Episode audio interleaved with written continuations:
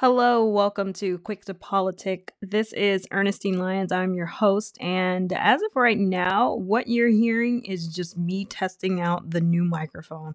I have just updated most of my podcasting equipment to a to contain a condenser microphone with a complete with a pop screen. So this is the sound of me speaking without the pop screen with the new condenser microphone, and this is the sound of me speaking with the pop screen. And so, what I'd like to do is just tell you a little bit more about myself.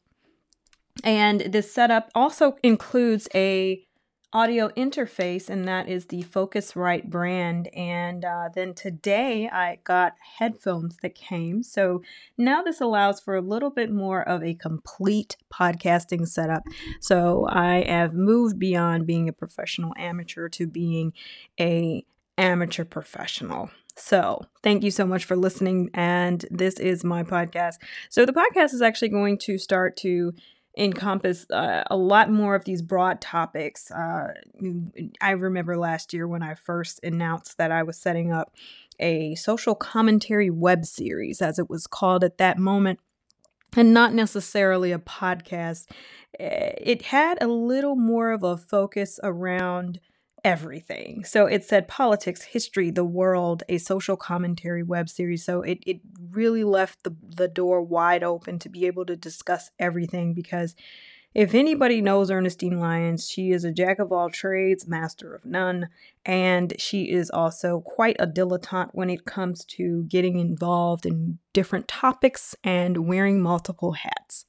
So, with that being said, this is more than just a means of testing out the new audio equipment and seeing how well it actually sounds and if people, you know, are actually tuning in, but more a means to introduce myself. Let me tell you a little bit about me.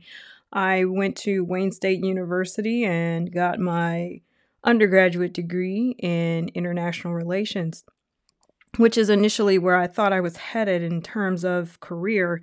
I wanted to be a diplomat particularly working with the uh, U.S. Department of State and or the Central Intelligence Agency. Um, I chose these particular fields because I love not only politics, but I also am very diplomatic, being a middle child, and I love international relations. I love having intercultural experiences and exchanges and experiencing someone else's culture and in addition to that, I love learning about the world and traveling and learning different languages. So I founded a company called Ling Global that focuses on having that international experience and traveling the world, and particularly for kids of color. Uh, and by kids of color, I mean black girls um black girls i want you to go off and see the world and but then it's it's broader than that to me really. It's more about kids from the same socioeconomic background that i went to high school and middle school with moving to the city of harper woods which is